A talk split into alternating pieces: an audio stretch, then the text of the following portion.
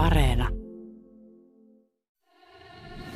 Ylepuhe perjantaisin kello 10 ja Yle Areena. Kevyet mullat. Toimittajana Jarmo Laitaneva. Yle Puhe.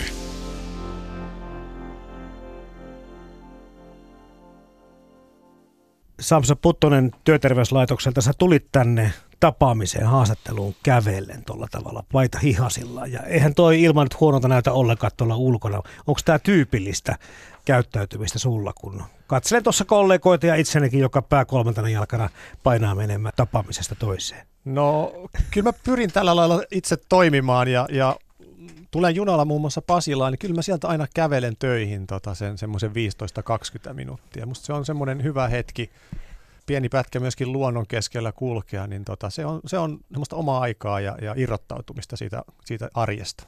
Onko se joutunut sen ikään kuin järjestämällä järjestämään itsellesi vai onko sun elämä semmoisessa kantimissa ja vaiheessa, että sä voit noin vaan niin kuin valita, että hei minäpä tässä teen tämmöisen peliliikkeen? No kyllä mä omassa elämässä on pyrkinyt tekemään ihan tietoisia valintoja ja, ja päätöksiä senkin suhteen, että missä asun ja millä tavalla liikun. Että kyllä tämä on ihan niin kuin valinta, joka on, on itse asiassa osoittautunut hirveän hyväksi ainakin mulle.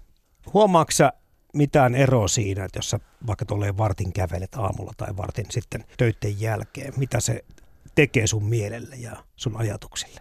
Istumatyötä kun tekee, niin siinä huomaa kyllä, että tota, aivojahan siinä lähinnä rasitetaan ja ne kenties väsyy, mutta tota, kehon toiminnot on aika nollassa siinä kohtaa, kun päivällä lähtee. Et kyllä se on, se on mulle ainakin hyvin tärkeä tapa niin kuin jonkinlaista pientä vireyttä nostaa ja saada se, niin kuin se keho taas toimimaan sillä niin kuin normaalilla tavalla. Että mm. Kyllä se istumatyö on sellainen, tota, että, että se, se vaatii vastapainoa ehdottomasti.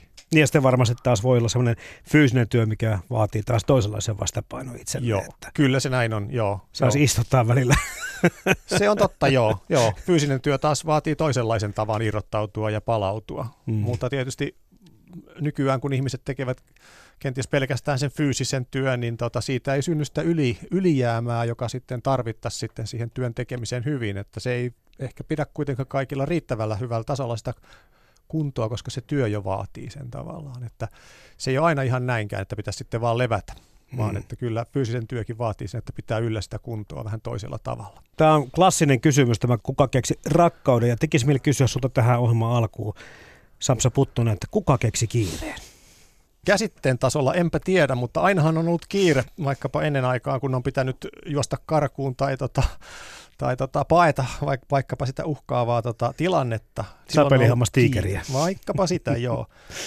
Mutta tämä tämmöinen kiire, miten me sitten monasti nykyään nähdään, niin ehkä se on tuolta Taylorismin aikakaudelta peräisin. Eli, eli silloin ruvettiin mittaamaan aikaa ja ruvettiin mitottamaan tehtäviä ja sitä kautta sitten on tullut tämmöinen meidän niin kuin sisäinen konstruktio, jota me itsekin niin kuin seuraamme ja valvomme. Se ei tule enää ulkopuolelta, vaan meillä on niin kuin tavallaan itsellä nyt sitten se seuranta ja valvonta ja, ja mietimme sitä aikaa ja, ja, ja mitä ehdimme tehdä missäkin ajassa. Ja, ja kovasti pätkimme myöskin elämäämme sen niin kuin ajan, ajan mukaan.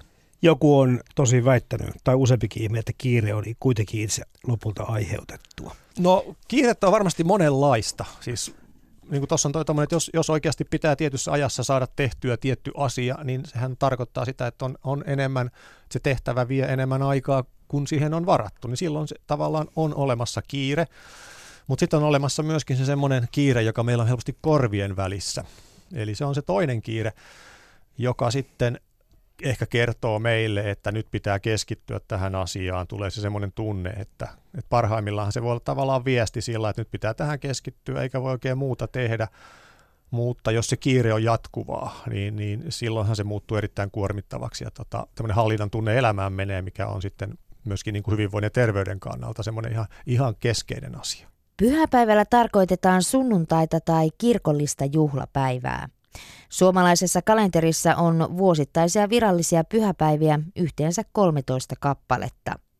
Pääsääntöisesti pyhäpäivä on työelämässä yleinen vapaapäivä, joskin 2000-luvulla sunnuntain merkitys pyhä- tai vapaapäivänä on muuttunut rajusti.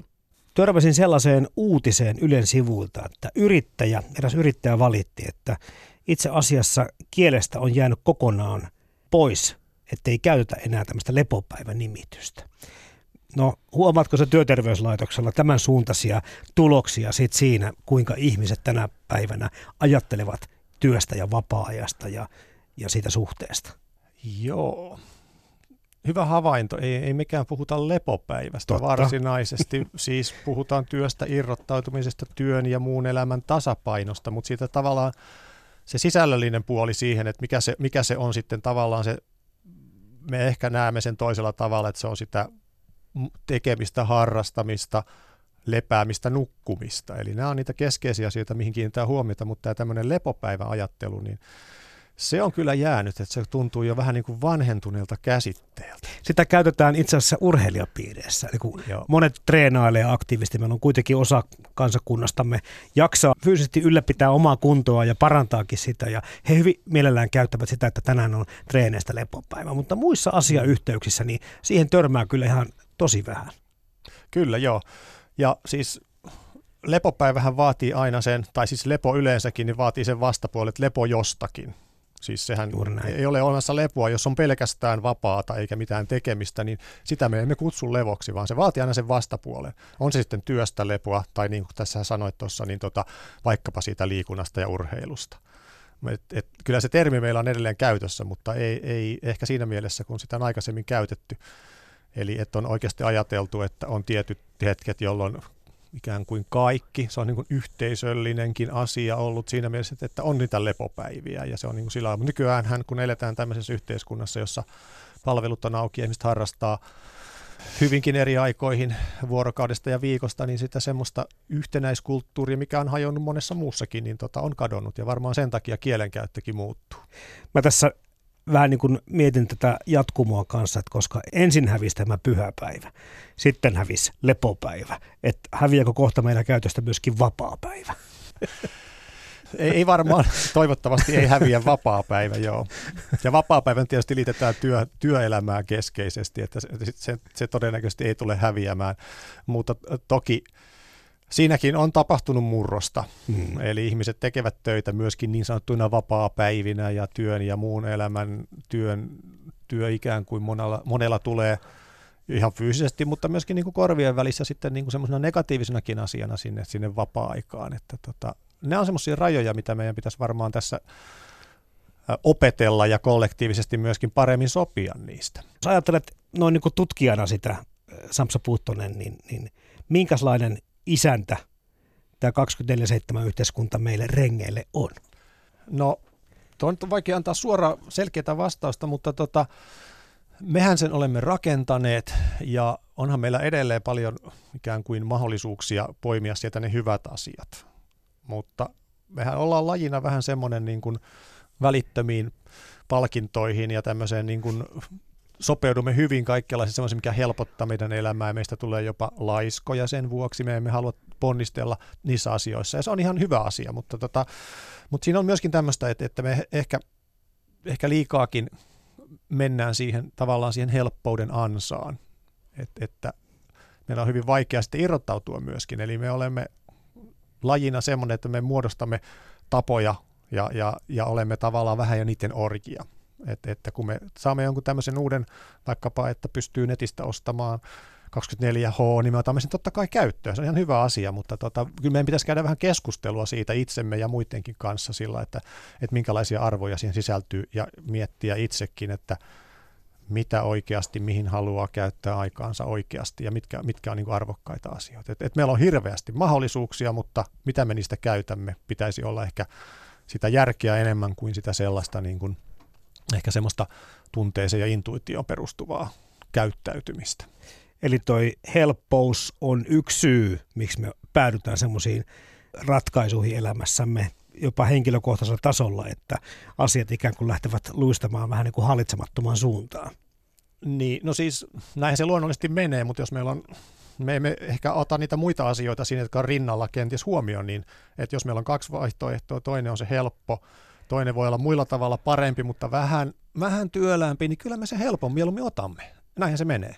Mm. Että tota, että tämä on se, se tapa, millä tavalla me sitten mennään kaikki yhdessä tiettyyn suuntaan. Yle Puhe. Puhelimessa on kasvatustieteen professori ja filosofi Juha Hakala. Olet tutkinut tällaisia asioita, menisin sanoa, että työelämää, mutta yleensäkin elämää. Ja tämä on kiinnostava havainto tämä, kun yhteiskuntamme on muuttunut 24-7 tyyliseksi niin, niin miettiä siltä kantelta, että ketähän tämä muutos oikeasti palvelee, kun me ajatellaan, että se on niin kuin meitä varten tehty muutos.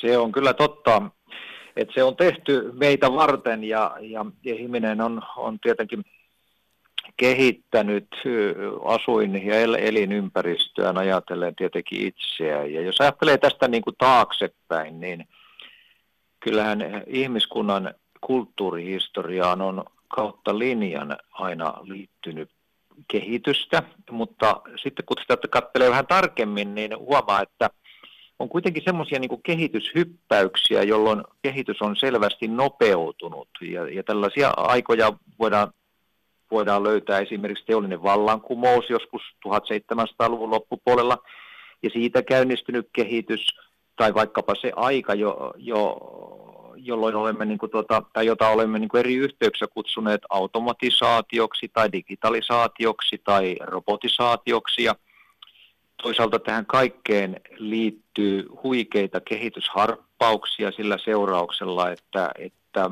tämä maailma, jossa me nyt eletään, on monella tapaa siedettävämpi paikka kuin koskaan ihmiskunnan historiassa. Näin kai me voidaan rehellisesti sanoa. No, mutta toisaalta kehitykseen on on sitten liittynyt sellaisia asioita, jotka ovat olleet niin kuin ilmeisen vaikeasti hallittavia. Ja yksi niistä on tämä yhä monimuotoisemmaksi paisunut talous ja jos niin halutaan sanoa, sitä kiihdyttävät tämmöiset markkinavoimat. Esimerkiksi jatkuvan talouskasvun vaateet ja, ne on aiheuttanut osaltaan sen, että moderni yhteiskunta ei oikeastaan koskaan nuku sanan varsinaisessa merkityksessä. Aina tämä lähelletään jotain eteenpäin. Niin, ja sitten siinä kehityksessä ei välttämättä ole ihmisen aina helppo roikkua mukana. Ei. Joku voisi sanoa, että huonostihan se nykyihminen voi. Tai meissä on yhä enemmän niitä, jotka voivat huonosti. Ja ongelman tausta on siinä, että me emme ole kaikin ajoin oikein sopeutuneet näihin nopeisiin muutoksiin. Että jos ajatellaan vaikka ihmisen aivoja, joita, joita jostakin sattu, sattuneesta syystä on joutunut viime aikoina paljonkin mietiskelemään, niin ne on muuttuneet tuhansien ja ehkä kymmenien tuhansien vuosienkin aikana vaan piirun verran. Et jos meillä olisi edessämme vaikkapa metrin mittakeppi ja meidän pitää sen avulla jotenkin havainnollistaa ihmisaivojen suorituskyvyn muutosta, vaikkapa, vaikkapa nyt sen 10 000 viimeksi kuluneen vuoden aikana, niin – veikkaisin, että, että tuommoinen liikahdus olisi ehkä sentin kymmenesosan luokkaa tuossa mittakepissä, milli. Mutta jos meidän pitäisi osoittaa samalla mittakepillä tämän elämänmuodon tai niin kuin el, vaikkapa pelkästään elämän tapamme muutosta samalla aikajänteellä, niin se heilahdus voisi olla samalla mittakepillä vaikkapa luokkaan 87 senttiä. Eli, eli tässä on niin yksi semmoinen mielestäni eittämätön vastaus siihen, että miksi niin monet meistä eivät oikein tahdo pysyä mukana? Vapaapäivätermillä on suora kytkös työhön, sillä ilman työtä tai muita velvoitteita on hankala ajatella viettävänsä vapaa-päivää. Näin ollen vapaapäivätermiä käytetään yleensä työssä käyvien opiskelijoiden ja koululaisten kohdalla. Vapaapäivä voi olla mikä viikonpäivä tahansa, mutta sen luonteeseen kuuluu vahvasti normaalin arjen velvollisuuksien puuttuminen. Niin sitten tässä ajassa on myöskin tyypillistä tämmöinen ajattelu, että me ollaan, emme tiedä korvaamattomia, mutta myöskin tärkeitä tai uniikkeja, tai jokuhan siihen täytyy olla syynä, että meidän myöskin pitää koko ajan tehdä jotakin ja näyttää se myöskin ulkopuolelle. Ja sitten toinen asia, meidän pitää olla koko ajan tavoitettavissa, mistä tämmöinen kummallinen vaade 24-7 yhteiskuntaan osallistumisesta menee tällä tavalla yksilökin tasolla. Mm, joo. Siinä on jotain semmoista ehkä selittämätön piirre on tässä, tässä tavallaan kehityksessä, että se ikään kuin tarttuu. Ehkä tämä kaikki on saanut aikaan myös sen, että aletaan olla niin kuin suorastaan kyvyttömiä kohtaamaan tapahtumattomuutta elämässä. Ja otetaan nyt vaikka tämä työelämän muodikas tämmöinen tohkeisuuspuhe, josta on viimeisten vuosien aikana puhuttu, että nykyään on niin hienoa olla tehokas ja on hienoa olla kiireinen, vaikka samalla sitten toisaalta pahoitellaan ikään kuin muodon vuoksi sitä, että ei meillä ole ollut viikkokausiin hetken rauhaa, että voi voi kuinka kiireinen olenkaan. Ja, ja sitten todellisuudessa meillä ei ole aika mustakaan, eikä ehkä kykyäkään antaa itselle lupa vain ajatella tai vain olla. Et kiireinen ihminen on tässä yhteiskunnassa tärkeä ja, ja tuota, sitäkin me tällä kaikella jatkuvalla menemisellä ilmennämme. Puhutaan kohta Juha Hakala sitä sun tämän hetken kirjahankkeesta, joka liittyy tylsyyteen, mutta muutama vuosi sitten sulta ilmestyi tämä kohtuuden kirja ja oikeastaan tämä kysymys on tosi relevantti edelleen ja ehkä vielä enemmän nyt kuin silloin. Miksi meidän on vaikea tyytyä kohtuuteen? Miksi meille ei riitä tämmöinen niin hyvä suoritus tai semmoinen niin normaali? Joo, se on varmaan osittain tai niinkin, että jos meillä olisi mahdollisuus tarjota ihan vaan niin kuin itsestämme riippumattomia vastauksia tähän, niin joillakin meistä olisi mahdollisuus tyytyä siihen suoritukseen, mutta tämä on niin kuin tavallaan tämmöinen keskinäisriippuvuuksien verkosto. Me olemme, jos emme muussa ole kiinni, niin olemme työelämässä tai lapset ja nuoret ovat opiskelussa mukana ja niin poispäin. Ja, ja, ja tota, on jokaisen meidän, meidän elämään niin valtavasti tällaisia vaikuttavia voimia, jotka aiheuttavat sitten lopulta sen, että, että vaikka itse haluaisin, niin on asioita, joiden takia en voi pysähtyä tai edes pikkusen niin löysätä tahtia. Se kuulostaa siltä, että tämmöinen tohkeisuus työelämässä, mistä puhut, ja tämmöinen suorittaminen ja aikaansaaminen, se on muuttunut normiksi siinä, kun se on ehkä ennen ollut jotenkin niin kuin harvempien ja valittujen tapa elää. Kyllä, se valitettavasti siltä näyttää ja, ja, ja kyllä si, siihen on monenlaisia merkkejä myöskin olemassa, että, että tämä normi on aika, aika rankka. Raadollisia asioita tulee esille työelämässä ja työelämän liepeillä, mutta myöskin työelämän ulkopuolella.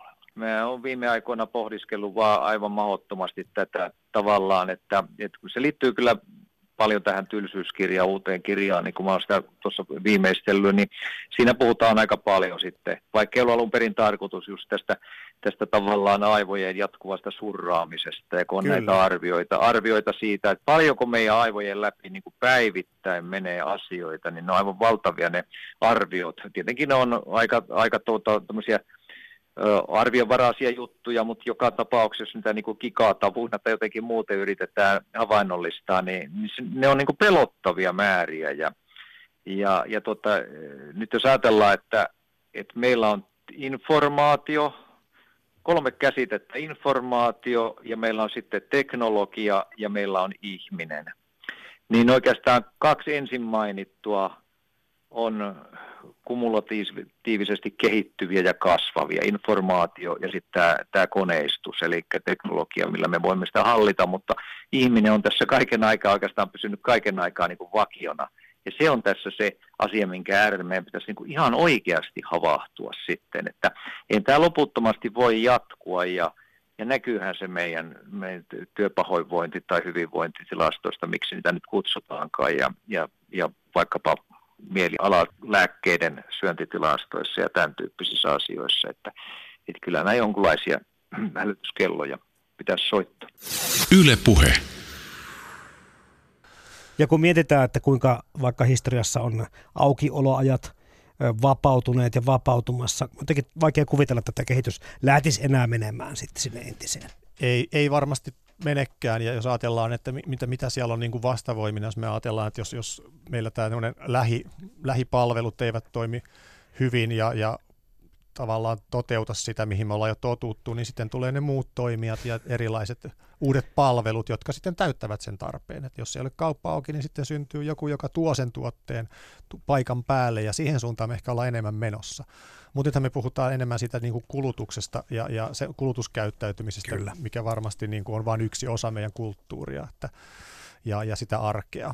Hmm. Mutta se, se nyt on tässä tietysti ollut semmoinen, mikä on ollut yksi, mikä tukee myöskin sitä, että me voimme ehkä joustavammin käydä töissä.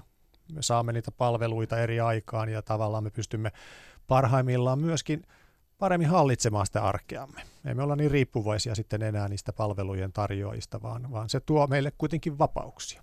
No jos koko sitä kenttää mietitään tätä yritys- ja työelämäkenttää, ja, ja sanotaan, että se on niin kuin menossa tämmöiseen 24-7 suuntaan, tai on jo siellä maalissa melkeinpä, ja sanotaan, että kehitystä ei voida pysäyttää, niin se on tietysti kiinnostavaa ajatella, että eikö sitä haluta pysäyttää, koska se hidastaisi talouskehitystä, vai sitten, että se kehitys ei kerta kaikkiaan ole enää hallittavissa.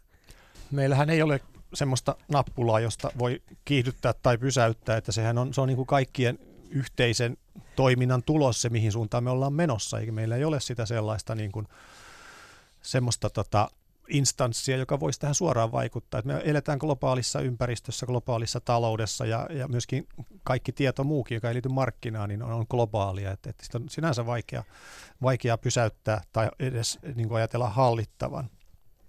Että siinä mielessä me mennään, me on tavallaan tämmöinen, tämä on laboratorio ja me mennään tiettyyn suuntaan ja me tehdään näitä korjausliikkeitä. Että näinhän se on. Mutta ei me toki vielä eletä kokonaan 24-7 yhteiskunnassa, koska kyllä ihmiset edelleen yöllä nukkuvat. Meillä on tiettyjä biologisia rajoitteita, jotka, joiden kanssa me nyt tässä pikkasen kipuillaankin sitten, että miten, tämä, miten me sopeudutaan tämmöiseen, tämmöiseen yhteiskuntaan tai järjestelmään. Miten me yksilöinä, miten me biologisina olentoina sopeudumme tähän. Puhutaankin hei kohta niistä, mutta Joo. ajattelin vaan kysyä vanhempi tutkija Samsa Puttonen työterveyslaitokselta sulta, että ymmärtäneet sitten varmaan hyvin sen, kun meiltä on toivottu kevyet mullat ohjelmaan tätä lepopäiväjaksoa, että tällainenkin on joskus ollut ja ihmiset saattavat tätä kaivata. Kyllä varmasti joo. Eikä se ole pelkästään paluuta johonkin menneen ajan paratiisiin, vaan tota, jos me ajatellaan tätä nykyajan elämää, niin, niin ei ne kaikki valinnat, mitä me tehdään ja mihin me itsekin haluamme lähteä, niin ne ei välttämättä ole semmoisia, että me saisimme kuitenkaan sitten semmoista niin kuin levon tunnetta riittävästi. Se on myöskin omasta aktiivisuudesta. Me haluamme monenlaisia asioita. Haluamme olla aktiivisia vapaa-aikana ja muutenkin niin kuin maailma, on, maailma on meille auki yhä enemmän, niin siinä on juuri tämä, että missä kohtaa sitten on sille levolle se hetki. Mä en tiedä, onko se sattumaa, että sosiaalisen median, voisi sanoa näin, valta ajoittuu tähän samalla tavalla tähän kaikkien aukioloaikojen vapauttamiseen, vaan onko se osittain niin kuin samaa kehitystä, koska siinä rinnalla, kun me tässä 24-7 yhteiskunnassa eletään, niin samalla tavalla ihminen on nykyään todella paljon tavoitettavissa. Eli se meidän entinen tyyli, ollaan kotona tai ei olla kotona vastaamassa puhelimen tai aukaisemassa ovea, niin se on muuttunut aivan toisenlaiseksi touhuksi. Ja, ja musta on kiva verrata yksilöä tähän yhteiskuntaan, koska musta tuntuu, että me ollaan niin ihan samassa pisteessä molemmat, yhteiskunta ja yksilö. Juu, kyllä, joo. Joo, siis sehän alkaa olla jo esihistoria aika ennen kännyköitä ja nettiä. Siis maailma oli aivan toisenlainen, jos ajatellaan sillä lailla, että että miten, miten yksilö niin kuin oli tavoitettavissa, mutta myöskin miten yksilö niin kuin, ää, kykeni saamaan erilaisia palveluita, ärsykkeitä, viihdettä, mitä tahansa, niin tota, ei ollut myöskään mahdollisuuksia. Ja siihen liittyy kyllä siis kaikkien asioiden kiihtyminen, jos katsoo vanhoja elokuvia esimerkiksi, kuinka hidastempoisia niin on. ne on, ja kuinka pitkiä ne, ne ajot on niissä, niitä ei leikata sekunnin välein, että kyllä tämä niin kuin, nämä, nämä kaikki tavallaan tämmöinen nopeus, nopeutuminen, niin se näkyy meidän kaikissa meidän niin kuin, yhteiskunnan tasoissa. Lepopäiväsanaa käytetään nykyään lähinnä vain urheilussa. Lepopäivä on tärkeä lähes kaikissa liikuntamuodoissa lihaksiston ja hermoston palautumisen vuoksi. Samalla tavalla kuin lihaksistomme tarvitsee lepoa, myös aivomme tarvitsevat huilia. Levolla ja oikeanlaisella ravinnolla varmistetaan sekä elimistön että aivojen palautuminen suoritteesta. Sitten kun lisätään siihen, että monet työt ovat tänä päivänä liukuvia, puhun etätöistä, tämmöinen niin kuin työn ja vapaa-ajan erottaminen tai selkeä raja, se on kanssa häviämään päin ollut tässä vuosikausia. Ja, et onko tämä semmoista niin kuin tarkoituksellista kehitystä vai, vai onko tässä niin kuin osittain myöskin taas, mistä tuossa alussa puhuttiin, että asiat menevät vain tiettyyn suuntaan, aina kaikki muutokset eivät välttämättä ole hyviä, mutta näin mennään, tämä on tilanne tällä hetkellä ja tämän kanssa meidän pitäisi niin kuin pyrkiä elämään. No, noinkin se menee, mutta mä näkisin sen näin, että kun meillä on, on semmoisia pieniä hiljaisia virtoja ja, ja muutoksia, jotka on aluksi vain niin kuin koskee pientä osaa ihmisistä on pienellä alueella ja sitten kun ne kasvavat tietyn suuruisiksi, sitten ruvetaan havainnoimaan, että, että ahaa, täällä on tämmöisiä asioita, ne rupeaa vaikuttamaan työn tekemiseen, yksilöiden hyvinvointiin, siinä kohtaa meillä on mahdollisuus tehdä korjausliikkeitä. Eli jos on kysymys marginaalisesta ilmiöstä, niin silloin tietenkään niin kuin isosti yhteiskunnassa ei lähdetä miettimään, että miten näitä asioita pitäisi sopia, miten ollaan tavoitettavissa. Ja jos ajatellaan työn tekemistä, niin, niin, niin tota, tämä tavoitettavuuskin on, on semmoinen asia, mikä mistä ei tavallaan ole vielä päästy oikeasti niin kuin sopimukseen, ei ihmiset itsensä kanssa välttämättä, mutta ei myöskään niin kuin työyhteisöissä. Eli on paljon semmoisia sanomattomia olettamuksia, että pitää olla tavoitettavissa ja pitää tehdä tietyllä tavalla, mutta ne ei välttämättä koskekaan sitten. Ihmisillä on helposti sellainen käsitys, että muut tekevät näin ja ovat paljon ahkerampia tai jotain muuta ja ovat paremmin tavoitettavissa ja se kuin sitten omaksutaan tämmöisen niin kuin sosiaalisen paineen, mutta myöskin sen niin kuin, ö, halu olla siinä mukana siinä, tota, siinä porukassa, niin tavallaan se tarttuu se asia. Mutta me ei välttämättä olla sitten keskusteltu sit seuraavalla tasolla, että onko tämä välttämätöntä. On hyviä esimerkkejä jo ihan itse asiassa parin vuoden, kolmen vuoden takaa niin saksalaisesta suuresta yrityksestä, jossa sitten työnantaja päätti panna sähköpostit kiinni kello 18 illalla, että sen jälkeen ei vastailla. Et se on myöskin niin päin, että, että, että tietyissä tilanteissa työnantajakin voi ottaa tämmöisen niin kuin ainakin kokeiluun ja siis niin kuin miettiä sitä asiaa, että haluaako se, että henkilöt ovat siellä töissä skarppina vai että he ikään kuin eivät saa palautua ja irrottautua töistä ja tavallaan se työteho ei ole kaikkein paras siinä tilanteessa. Hmm.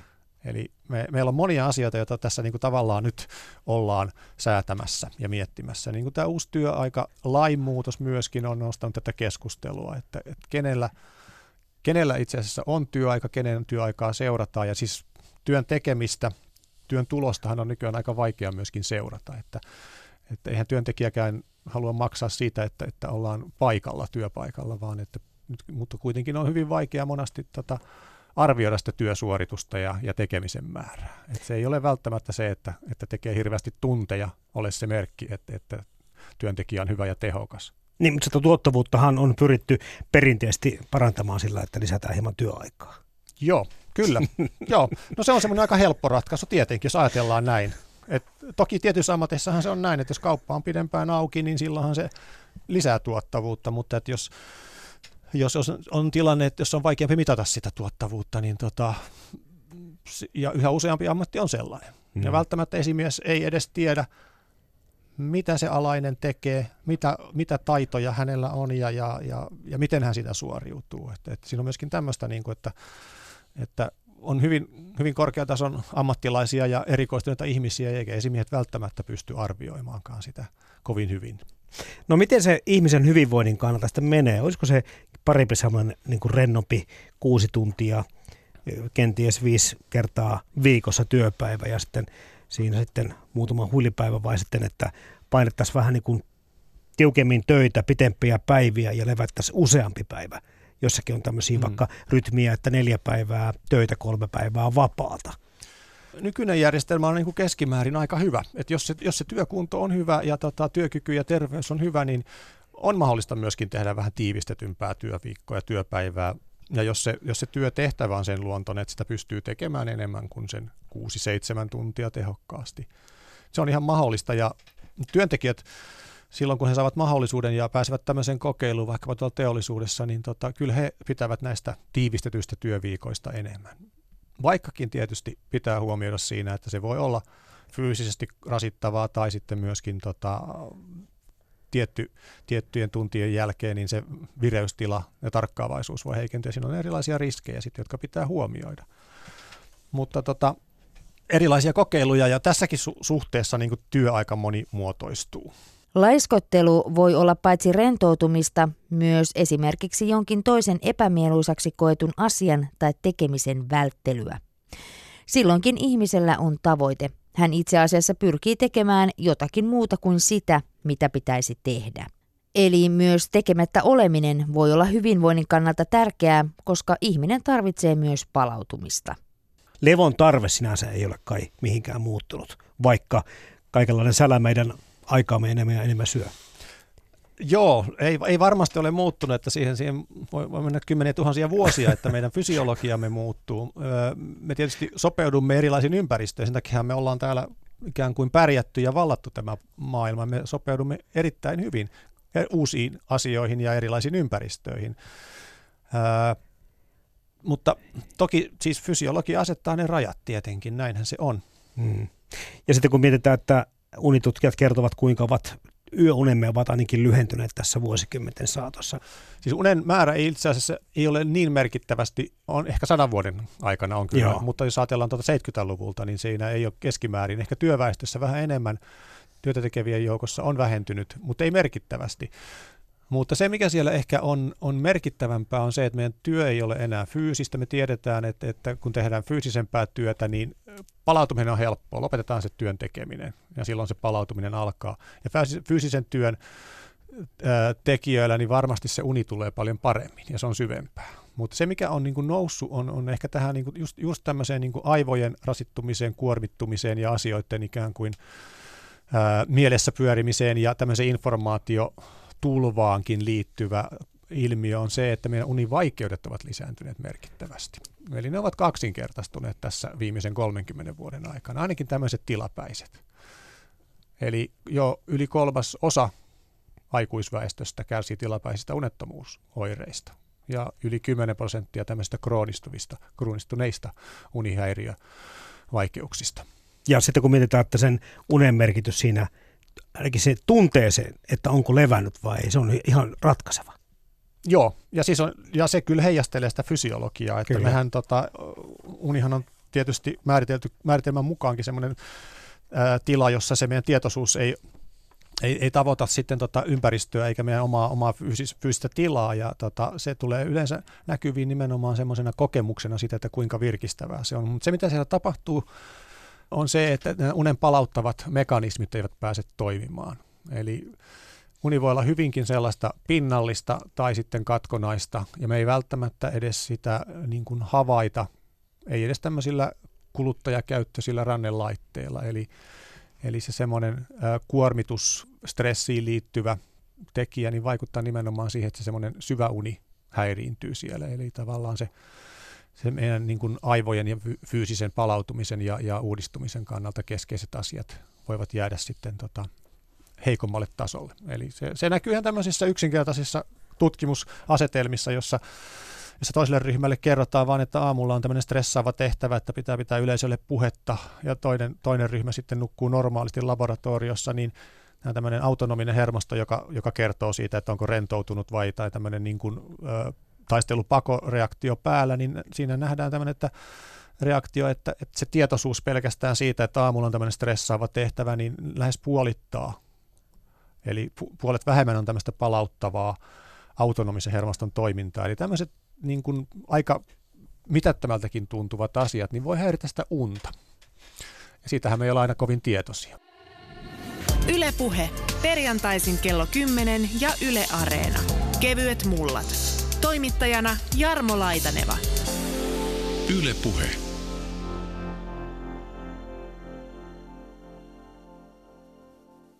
Tällä hetkellä Juha Hakala kirjoitat siis Tylsyyden ylistys-nimistä kirjaa, joka syksyllä ilmestyy. Miten vahvasti sä suosittelet ihmisille ihan kunnon huilia, lepoa, jopa sitä tylsistymistä? Kyllähän mä sitä tuota niin, vakavasti suosittelen.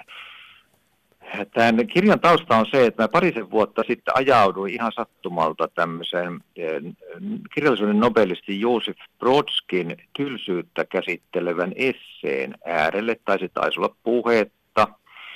Ja, ja se oli jotenkin sillä tavalla, että Brodsky siinä näki jotenkin, niin kuin, että se mikä mua tenhosi sen puheen äärellä, niin oli, hän näki tämän tylsistymisen jonkunlaisena tämmöisen niin yksitoikkoisuuden loistona – joka voi hänen mukaansa tarjota kokijalleen niin kuin ikkunan äärettömyyteen. Hän käytti tätä ilmaisua. Se on, tylsyys on ikkuna äärettömyyteen. Ja kun mä mietin sitä itse sitten sen Brodskin puheen äärellä, niin toden totta, minäkin rupesin näkemään jotenkin, tai niin kuin ainakin ymmärtämään sen hänen näkökulmansa, että ikkuna äärettömyyteen on jonkinlainen tirkistysreikä, jonka kautta Brotski itse katseli maailmaa niin kuin kirjailijana. Ja sitten kun mä tutustuisin asiaan vähän enemmän, niin mä huomasin, että monet taiteilijat, erityisesti kirjailijat, ovat puhuneet tästä samasta ilmiöstä hieman erilaisin painotuksin, hieman erilaisin sanoin. He ovat sanoneet, että jotta voi löytää jotakin todella niin kuin luovaa ja elinvoimaista, on ensin kunnolla ikävystyttävä. Ja Brodskin ajatus on se, että elämän haastavuus, ei myö, eikä se myöskään sen anti ole niinkään näissä jatkuvasti kaipaamissamme huippukokemuksissa ja kikseissä, vaan nimenomaan elämän tasama-ominaisuuksissa ja, ja tavallaan myöskin tylsyydessä. Että arjen kokemukset voivat olla hienoja, mutta ne eivät ole vain hienoja vain sen takia, että tarjoaisivat kokijalleen aina huikaisevaa uutta. Välillä arki junnaa ja meillä pitää olla niin kykyä myöntää sen ja, ja myöskin se, että on olevinaan hyvinkin tylsää. Ja, ja koska näin on, niin siksi ihminen joutuu improvisoimaan ja olemaan oma-aloitteinen. Ja, ja tuota, se Protski jotenkin niin kuin päättääkin sen puheensa siihen malliin, että oikeastaan mikään ei vedä vertoja sille psykologiselle saharalle, joka alkaa omasta yksityisestä makuuhuoneesta ja joka yltää aina horisonttiin saakka. Ja tämä on niin semmoinen ajatus, mitä mä oon niin kasvatustieteilijänä kovasti – mihin kovasti tykästyin, että jos vaikka, ja sano, sanon sen aiemmin hieman toisin itse, että, että vaikkapa lapsi, pieni lapsi nostaa itse omin voimin itsensä tylsyyden alhosta, niin hän on tullut tehneeksi jotakin todella arvokasta. Ja näitä hetkiä monet nykyvanhemmat suorastaan pelkäävät. Että he kuvittelevat olevansa huonoja vanhempia, jos heidän lapsensa kullan nupukkaansa ikävystyvät – ja niinhän se ei ole. Eli, eli me, me aivan liikaa ohjelmoimme ja, ja tarjoamme niin kuin ajankulua lähimmäisillemme, kun meillä, meillä pitäisi olla itse kullakin, eikä pelkästään lapsilla ja nuorilla, vaan myöskin meillä aikuisilla, kenellä tahansa, aikaa olla, ajatella ja kypsytellä ja kohdata myöskin se tylsyys, jota, jota ihan tavalliseen elämään niin kuin lähtökohtaisesti jonkun verran on aina kuulunut. Tylsyydeksi kutsutaan olotilaa, jossa ihmisellä tai eläimellä ei ole mitään mielekästä tekemistä. Tylsyyden tunteen tullessa henkilö saattaa tuntea, että hänellä ei ole motivaatiota mihinkään joko rajallisten resurssien vuoksi tai sitten hänellä ei ole aloitekykyä tai motivaatiota ryhtyä toimenpiteisiin tunnetilansa korjaamiseksi, jolloin tylsyyden tunne syvenee.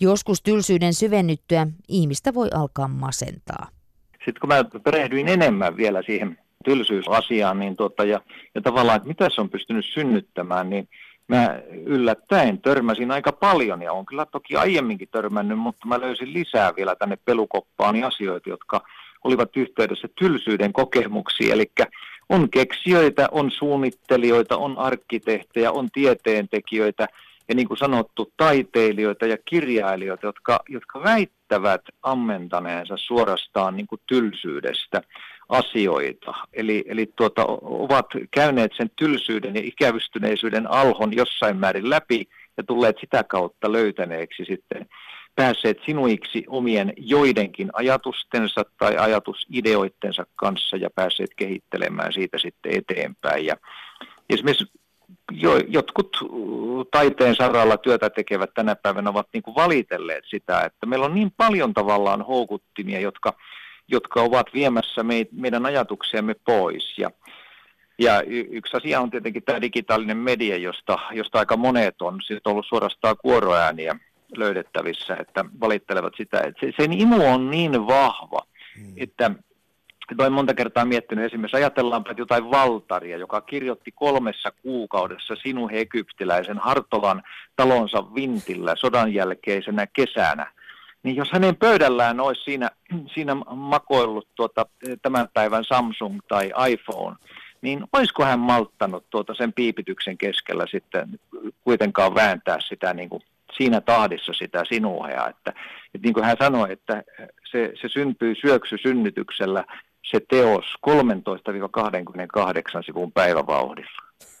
tota, Mutta nyt se, samalla myöskin Juha Hakala maalaat pikkusen tuota dystooppista kuvaa meidän kulttuurin tulevaisuudesta, jos tässä oikein huonosti käy. Kyllä, siinä saattaa olla, että, sellainen, että, että pelottaa ajatella, että mihin tämä, mihin tämä kaikkeen menee. Ja tästähän on nimenomaan jostakin sattumisin jostakin syystä nimenomaan tänä keväänä on noussut yllättävän paljon voimakkaita puheenvuoroja sen, sen perään oikeastaan puhuttu suorastaan tylsyydestä, mutta myöskin on puhuttu myöskin meidän ja erityisesti meidän lasten ja nuorten addiktoituneista suhteista niin kuin digitaaliseen mediaan ja, ja näihin vempeleisiin ja kaikkiin tämmöisiin. Ja, ja ne on ollut osittain aika, aika karmiviakin ne, ne kaikkein tuota, kriittisimmät näkemykset ja, ja tuota, niihin pitää tietenkin suhtautua samoin varauksella, mutta, mutta jotakin se osoittaa tästä, tästä keskustelusta tai ajasta ja, ja siitä, mitä siihen kaikkeen liittyy. Nyt tässä kuitenkin kasvatustieteen professori ja filosofi Juha Hakala kesälomat lähenevät ja joskus todellakin riippukeinu ja kirja,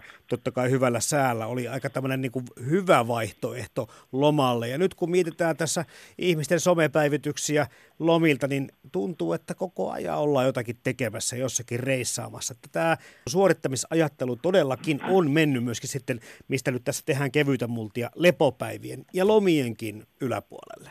Joo, meidän pitäisi, tuota, joo, lomaa ajattelee, niin se on miellyttävää se sana jo sinällään. Ja, ja mä ajattelen itse lomaa sillä tavalla, että meidän pitäisi, varsin monilla on tapana tehdä erilaisia to-do-listoja, ja, ja mä oon sanoutunut ihan tietoisesti irti sellaisesta, en kannata tämmöisiä työlistoja, että jo pelkästään sen takia, että jos työelämä on sellaista, niin kuin se tänä päivänä on, niin miksi lomaan pitäisi olla?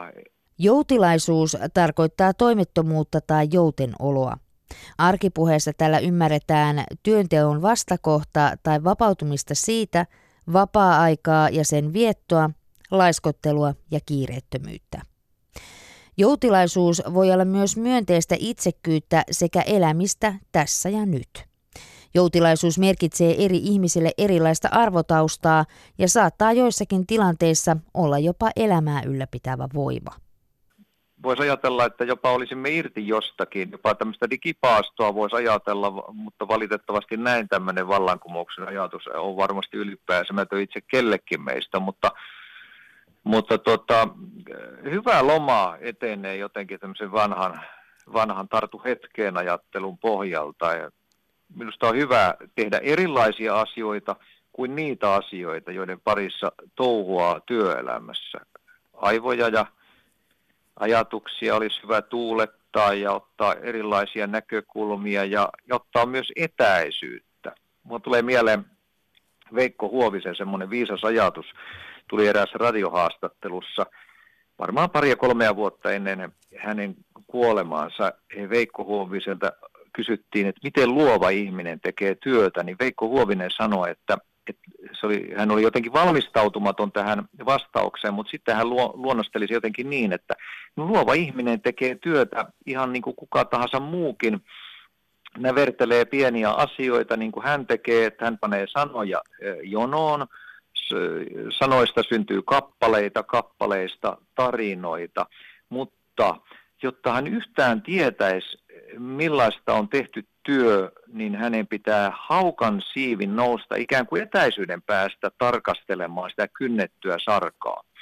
Eli hän näkee sen tehdyn työn ikään kuin suurempaa taustaa, ehkäpä niin kuin elämän taustaa vasten. Ja lomathan on nimenomaan sellaisia tilanteita, nyt tämän pitkän johdannon jälkeen päästään siihen. Eli, eli nimenomaan lomalla voimme ikään kuin etäisyyden päästä tarkastella vaikkapa sitä työtä tai opiskelua, mitä tahansa, mikä on se kiireinen elämänrytmi muulloin kuin lomassa ja ta- lomalla. Ja tarkast- heijastaa sitä, sitä elämäntaustaa vasten. Ja ja monet asiat, jotka silloin ovat tuntuneet merkityksellisinä ja jopa niin kuin vanteen kaltaisina päätämme puristaneet, niin eh, näet, voi käydä hyvinkin sillä tavalla, että, että lomat, lomalla ne ikään kuin suhteellistuvat ja asettuvat oikeisiin uomiinsa. Ja, ja, ja tällä tavalla pääsemme niin kuin ikään kuin toista näkökulmasta myöskin tarkastelemaan. Ja nämä on hyviä taitoja harrastaa toki muulloinkin myöskin tämmöinen painovoimainen hidas aika, niin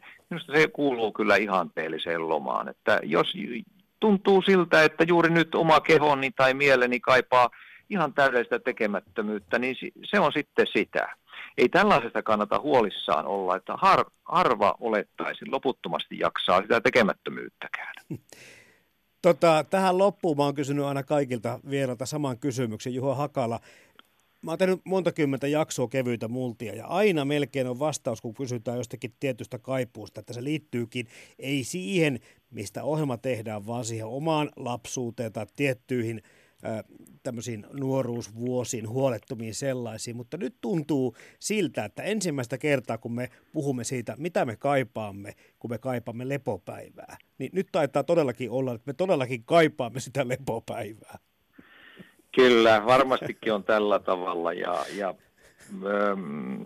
Minusta tuntuu, että kun ihminen puhuu lepopäivästä, niin, niin siitä puhuessa hän kaipaa semmoisen ajatukseen, että olla oikein niin kuin luvan jälkeen tekemättä, suorittamatta, olla edes hetken irti niin kuin tästä kaikesta villinä virtaavasta ilman, että syyllistetään. Et kyllä meidän kehomme, mutta myös meidän mielemme kaipaa niin kuin uudistuakseen semmoisia kunnon breikkejä ja Valitettavasti nyt tämä työelämä alkaa olla semmoisessa tilassa, että ei nämä yksittäiset lepopäivät enää riitä että, että kun alkaa huolestuttavasti olen tilanne se, että ei edes vuosilomat läheskään kaikkien kohdalla onnistu palauttamaan työkykyämme. Mm. Eli, eli tilanne on valitettavasti semmoinen, että liian monet palaa edelleen vähintäänkin vähän uupuneina työhön, jopa viikkojen loman jälkeen. Ja, ja tässä mielessä meillä on niin kuin peiliin kattomisen paikka, että olemme, olemme jossain määrin kaltevalla pinnalla. Yle puhe. On puhuttu pitkään tämmöistä burnoutista ja loppuun palamisista ja kaikista muista. Ja osa niistä kai johtui just siitä, että se levon määrä on ehkä jäänyt suhteessa sitten siihen Joo. määrä. Ja... Joo, ja siis no, yleinen havaintohan on, että, että lähes kaikenlaisiin tämmöisiin mielialaongelmiin ja myöskin tota, psyykkisiin sairauksiin, kyllähän niin liittyy se unen häiriintyminen. Et se on yksi keskeinen komponentti siellä.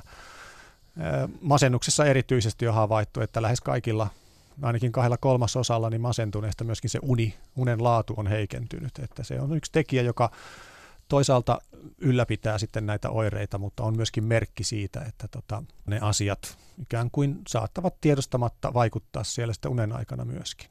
Osin ne tulee fysiologian kautta, eli jos meidän fysiologia, sanotaanko fyysiset reaktiot eivät illalla siihen normaaliin unta tukevaan tilaan palaudu, niin ne myöskin ylläpitävät sitten tämmöistä yöllistä heräämistä ja, ja sitä, että ne asiat siellä kehossa pyörivät edelleen, ja se on yksi tekijä. Et se ei välttämättä aina siellä korvien välissä, mutta jos se fyysinen tila ei ole semmoinen, niin se, se riittää jo siihen, että tota, se uni häiriintyy. Viitatko siihen, että on kännykät ja läppärit ja muut sängyssä monta kertaa meillä ennen nukahtamistakin No sekin, sekin on yksi, yksi, yksi tekijä, joo. Mutta sitten siellä on vielä tämä toinen tekijä, että, että tota, kovasti puhuttu tästä tota, meidän keinotekoisesta valosta, miten se vaikuttaa, ja monista muista tekijöistä, jotka vaikuttaa siihen meidän sisäiseen kelloon.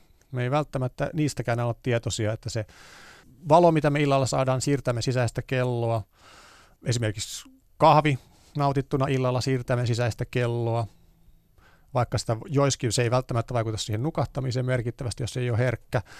Ja, ja samoin niin kuin fyysinen aktiivisuus, sen jälkeen voi hyvin nukahtaa, mutta jos illalla kovin myöhään tekee sitä, niin ne on tämmöisiä meidän sisäisen kellon tahdistajia nämä kaikki vihjeet. Eli ravitsemus on yksi myöskin. Eli, eli sillä tavalla käy näin, että, että kun tämmöistä tekee kovin myöhään illalla, niin se meidän sisäinen kello siirtyy eteenpäin.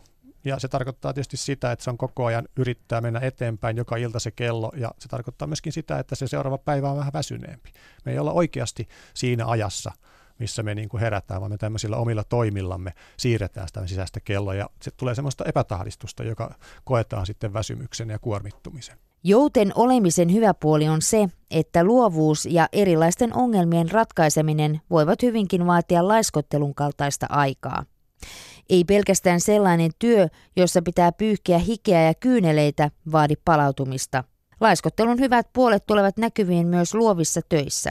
Esimerkiksi kirjailijoilla ja taiteilijoilla on elämässään välillä jaksoja, jolloin ei synny oikein mitään me varmasti huonommin kestetään kyllä tylsyyttä tänä päivänä, mutta onko tämä myöskin, liittyykö tämä myöskin siihen, että meillä on aika huono omatunto sanan laiskotella kohdalla jo pelkästään, että puhutaankin siitä? Eli sekin on vähän jäänyt semmoiseksi. Joo, laiskotella sanahan on, meillähän on paljon tämmöisiä hyviä vanhoja kansansanontoja, että, tota, laiskotella ää, on ollut joskus varmaan ihan positiivinen. Kyllä. On voinut laiskotella. On elämä ollut aika tiukkaa ja kiireistä ja on pitänyt tehdä töitä ja se, se leipä on pitänyt aika kovastikin niin kuin, kovankin työn takana tienata, niin silloin se laiskottelu, se on ollut niin kuin ihan luksusta. Mutta nykyään laiskottelu on vähän semmoinen niin oma valinta ja silloinhan se on vähän niin kuin epäilyttävää, että, että, että haluaakin laiskotella, niin sit se on niin sen henkilökohtainen ominaisuus, joka ei välttämättä ole enää kauhean positiivinen. Että, siis termit ja kielihän vaikuttaa hyvin paljon siihen, että miten me suhtaudumme asioihin, minkälainen arvolataus tiettyihin sanoihin liittyy. Siis uudistaa itseään, uudistaa ajatteluaan, löytää uusia asioita. Miettiä vähän missä mennään, tai sitten vaan ihan nauttia. Mä luulen, että tämä niin kuin kevät koittaa niin kyllä se laiskotteluideakin pikkuhiljaa sieltä tulee. Eli kun voi olla ulkona, voi olla puistossa, voi pitää piknikkiä, tehdä mitä tahansa, niin mä luulen, että tämä meidän tota, ilmasto vaikuttaa myöskin siihen, että milloin me, milloin me tavallaan koemme helpoksi irrottautua ja rentoutua. Nyt kun näitä elämäntapa-valmentajia meillä tuntuu olevan kanssa aika paljon, niin tässä vähän tulee tästä kaikesta se, että kun ihminen ei osaa itse pysähtyä eikä enää ehkä ymmärrä sitä, mikä olisi itselle parasta, niin sekö on sitten meidän tulevaisuus. Eli joku muu kertoo meille, että hei pysähdy nyt hyvä ihminen ja heittänyt tuohon puun alle pikkusen pötköllesi ruohonkorsi suussa välillä. Me ei varmaan ihan, ihan yhdessä keskustella näitä asioita, ja, mutta kun toiset asiat on nyt niin kuin tavallaan pinnalla, että se on juuri ehkä näin, että tota, mä sanoisin, että laiskottelu pitäisi brändätä, sekin pitäisi tuotteistaa. Tämä on vähän niin kuin vitsinä sanottu, mutta siis kyllähän se vähän nykyään näin menee. Eli sitä pitäisi tehdä jollakin tavalla niin kuin uutta ja arvokasta, koska muuten ihmisen pitäisi se itse löytää. Ja se on vähän hankalampaa. Lomaa kannattaa pitää, mutta kannattaa myös muistaa, että loman vaikutus menee nopeasti ohi. Yhdessä, kahdessa viikossa. Palautumisen kannalta olisi järkevää lomailla pieniä pätkiä pitkin vuotta. Tosin kaikille loman pätkiminen ei välttämättä sovi. Näin ollen palautumista pitäisi tapahtua myös työpäivän aikana, iltoina ja viikonloppuina. Kaikkea ei voi jättää lomien varaan. Mä näkisin näin, että, että pitäisi ihan tota, uusia taitoja opettaa jo ihan lapsista, lapsista pitäen. Niin kuin. Eli kouluoppiaine. No, niin, no siis ihan oikeasti oman elämän hallintaan liittyviä asioita. Nythän meillä on jo kaikenlaista tämmöistä, että äh, ihan, ihan päiväkodista lähtien sillä, että miten pystyy hallitsemaan omia niin kuin tämmöisiä impulssejaan ja, ja että, että tota, ja miten saadaan niin kuin sosiaalisissa tilanteissa sitä omaa niin kuin käyttäytymistä säädeltyä ja, ja miten pystytään jopa rentoutumaan. Se, kuulostaa vähän pahalta, että lasten pitäisi oppia rentoutumaan, mutta mä näkisin, että meillä pitäisi olla niin kuin taitoja työelämässä irrottautua töistä, löytää niitä asioita. Ja mä en usko, että, ja mä en toivo, että mennään semmoiseen yhteiskuntaan, jossa, jossa tota, on, on, jokaisella on se virtuaalinen valmentajaryhmä tai sitten se ihan todellinen fyysinen valmentajaryhmä, joka aina kertoo. Että nyt, nyt minulla on 40 valmentajaa ja jokaiselle pienelle osa-alueelle on omansa. Mä toivon, että me ei olla siihen suuntaan menossa, että vaan että me ymmärrettäisiin nyt sitten tämä niin kokonaisuus loppujen lopuksi, mikä meille on hyväksi. Ja se vaihtelee varmaan niin kuin eri elämäntilanteiden mukaan. Joskus se voi olla jopa lepoa siitä arjesta. Eli se, se, se lepääminenkään ja, ja tämmöinen niin irrottautuminen ei aina ole semmoinen, että että se pitää tietystä asiasta, vaan että kun sehän on kuitenkin elämän kokonaisuus ja eri elämäntilanteissa ja eri elämän vaiheissa se muuttuu tavallaan se tarve myöskin siihen, miten se pitäisi hoitaa. Että kyllä se ihmisen pitäisi ihan itse, itse oppia oivaltamaan ja, ja totta kai muilta saa tukea ja keinoja siihen. Kyllä se näin on, mutta oivallusta ei voi muut antaa. Monesti kysytään semmoinen kysymys, että miten rentoudut, mutta kysyn sulta Samsa Puttonen, että miten laiskottelet? Tai missä tilanteissa? Mä aika semmoinen, tota, että kun tehdään, niin tehdään kovasti, ja sitten kun ei tehdä, niin tota, heitetään sitten niin kuin hanskat nurkkaan ja, ja ei tehdä välttämättä mitään. Mä tykkään itse asiassa arjesta aika paljon. Semmoisesta niin tavallisesta rauhallisesta arjesta, jossa asiat tietää, miten mennään, eikä, eikä ole liikaa, liikaa puuhastelua. Et se on niin kuin tavallaan se sellainen. Siinä niin kuin ikään kuin mieli lepää kuitenkin. Ei tarvi sen kummempaa. Toki sitten lomahan on ihan e, on, on oma asiansa – ja silloin tietysti laiskottelen ihan kunnolla. Että tota, silloin, silloin en tee töitä, enkä kauheasti perheen kanssa suunnitella niin sitä lomaa etukäteen. Et siellä on jo muutama juttua, mitä tehdään ja sitten sit kattellaan, mitä tulee vastaan.